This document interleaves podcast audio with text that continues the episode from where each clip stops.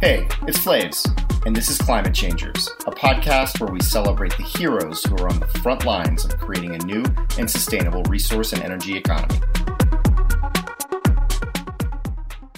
Today, my guest is Elizabeth Whitlow, Executive Director at the Regenerative Organic Alliance. Hi, Elizabeth. Welcome to the show. Hi, I'm excited to be here. Thanks for having me. You've had an amazing career trajectory focused on creating sustainable food systems. Could you talk about this journey and how you landed at ROA? Yeah, I started on this journey right out of college in the Ozarks and learned about the power of agriculture and you know how you choose what to eat can make such a huge difference and uh, totally changed my whole trajectory actually and from the Ozarks I started heading west and um, ended up out in Washington State, where I went to graduate school and then started working with coffee farmers as part of my thesis project. And I've been doing multiple things relating to agriculture and working with smallholders in some ways, or organic, fair trade, shade grown coffee. And eventually got this opportunity here to come work with the folks at the ROA. And it was really the opportunity of a lifetime. And I felt like everything I'd been doing kind of led me to this. And here I am. It's been a busy couple years. What is regeneration and how is it different from organic? There's a lot of debate around, you know, how you would, if you want to just talk about it in the context of agriculture and like regenerative practices. I won't dive into that kind of the, the different debates going on around that. I think rather I would like to just talk about regenerative organic in the context in which we're applying it. And that is to look at farms as a very holistic system and looking at all the different aspects of the farm that begins with organic, where there is no use of prohibited chemicals or synthetic fertilizers and pesticides and whatnot, and a focus on soil health. But with our framework, we build on the organic and we look at how a farmer approaches soil health and land management in a very holistic way. But we also are looking at the way that animals are treated. So we're trying to ensure ethical and humane treatment of animals and not allow large scale livestock operations. And then, really critically, is that we include provisions for fairness, fair conditions for farmers, fair condition for farm workers. So, what does the regenerative organic certification represent to consumers? Well, for consumers, I think what we affectionately call the ROC label, the regenerative organic certified, is going to answer a whole suite of values that a consumer has with them when they go to make their choices, whether it is the food they plan to put on their table, or the clothing that they're buying, or the body care products that they may choose to put on their body and ingest through their skin. That this label for ROC will answer a whole suite of values. There's grass fed, there is ethical and humane treatment of animals, there's assuring that farm workers are being treated fairly and there's no child labor involved in it, and that the farm is really proactively aiming at practices that will build soil health, keep the soil covered, and do more crop rotations, for example. And so those are some of the different aspects that we focus on. And you have a number of impressive sponsors. Who are some of the companies that have participated in your pilot program?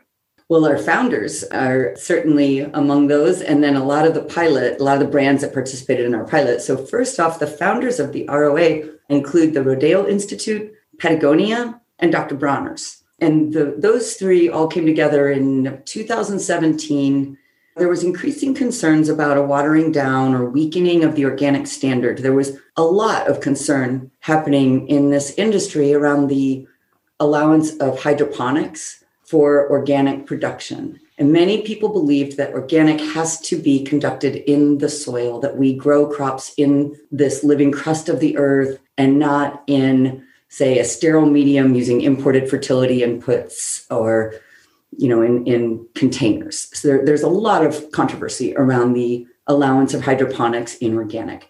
That was one of the major motivating factors. The other was that the National Organic Standard here in the US, there were some issues around very large scale livestock operations that were not allowing poultry out essentially. They would have porches basically that the, the poultry could go out on, but really wasn't an inviting environment for poultry to go out and forage and peck So basically, this idea that animals should be able to live a life that um, suits their natural behaviors. And if you're a chicken, you probably want to forage and peck. If you are a ruminant, a cow or sheep, that you want to graze. You need to graze, in fact, that you have a, a, a digestive system that is based on that.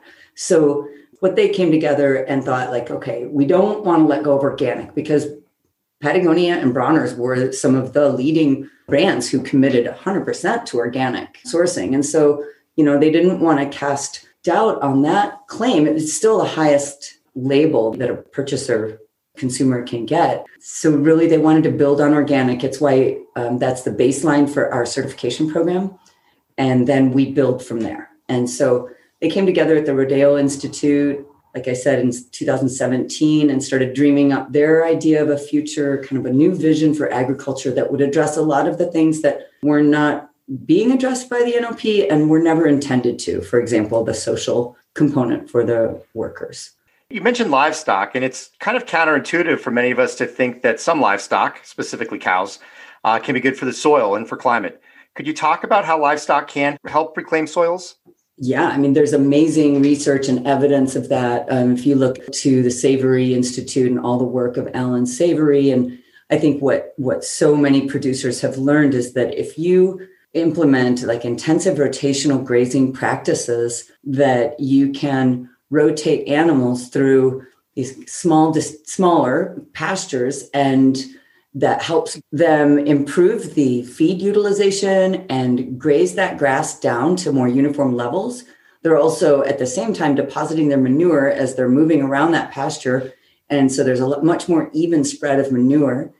And then you move them off that pasture, and that gives that paddock time to rest and recover. And then the cattle go to the next one. And I watched a huge transformation in organic dairy from the years when I was involved in organics out here in Northern California and, and across the country. In fact, I did I visited a lot of other operations that were certified organic with uh, CCOF, who I worked for for many years. And what happened with those producers was like they learned that they were saving on feed costs. Their pastures were improving significantly. The milk quality was better. The animal health was better. And so those dairy farmers who had previously had maybe you know hundreds of acres and the cattle could just go out and roam around they now were putting strips of fencing in. And i remember one especially enthusiastic dairy producer i worked closely with he ended up with like 36 paddocks where he had previously had three. Then the, the ranchers are spending time moving their cattle around but the benefits i think are pretty tremendous.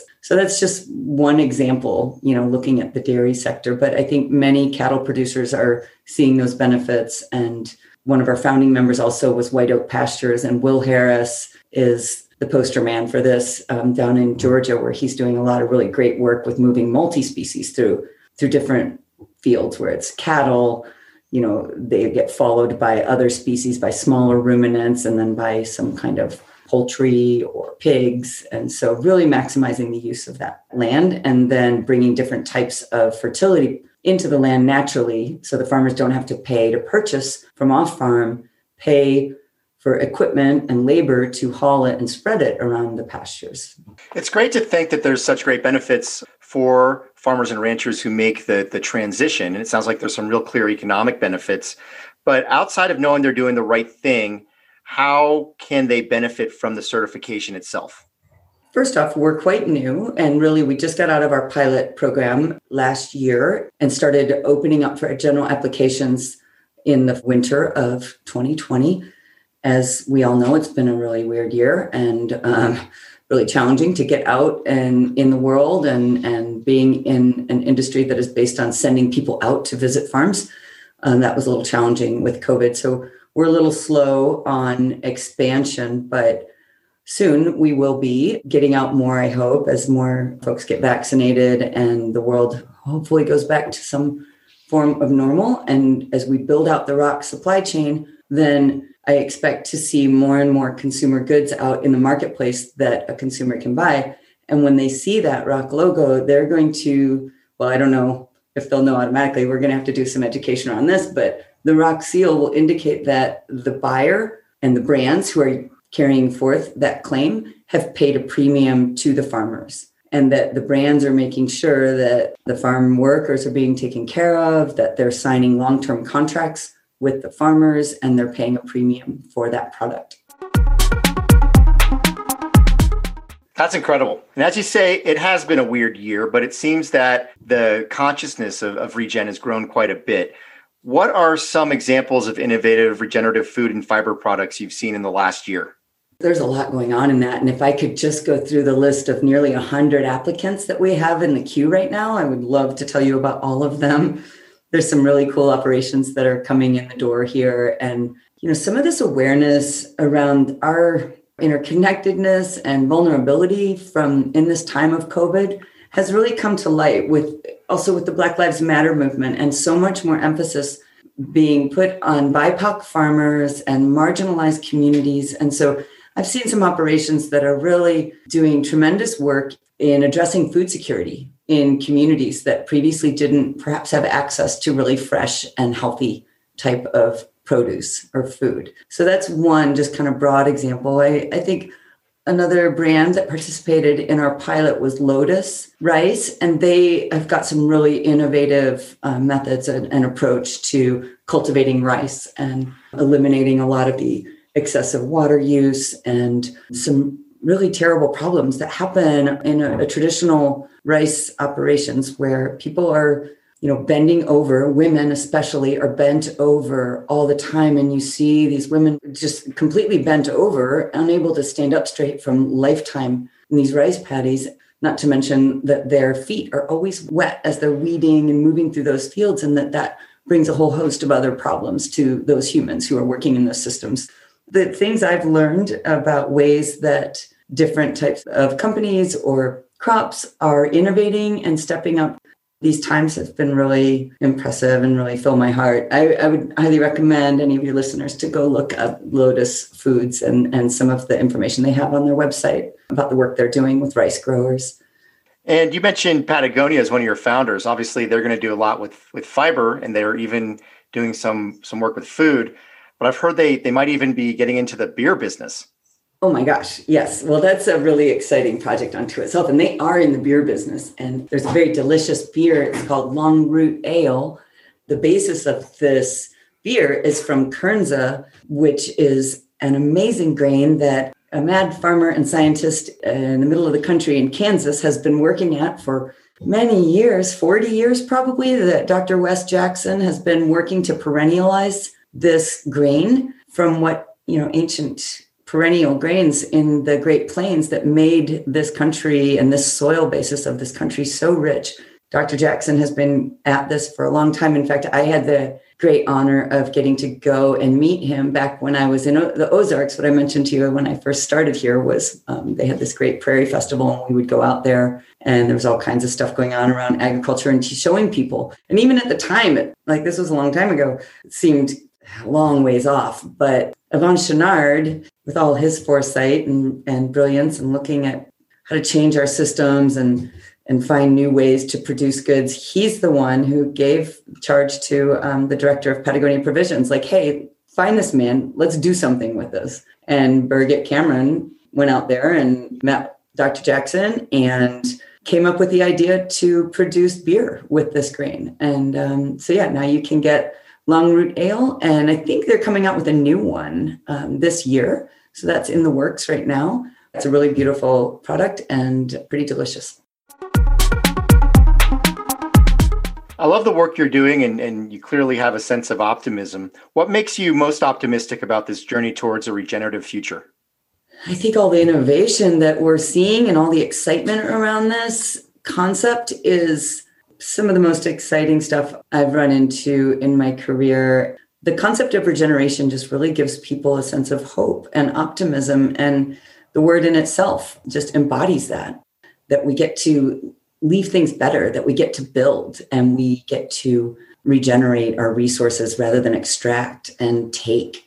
Um, it seems like, you know, most of our models are all so extractive and aiming for like high yields on these highly extractive models. And it's just really important to, to be thinking about how we can not just take, but to give and to have this cycle of renewal and um, a very holistic approach to a farm. I, and I think that's probably one of the best things I can think of.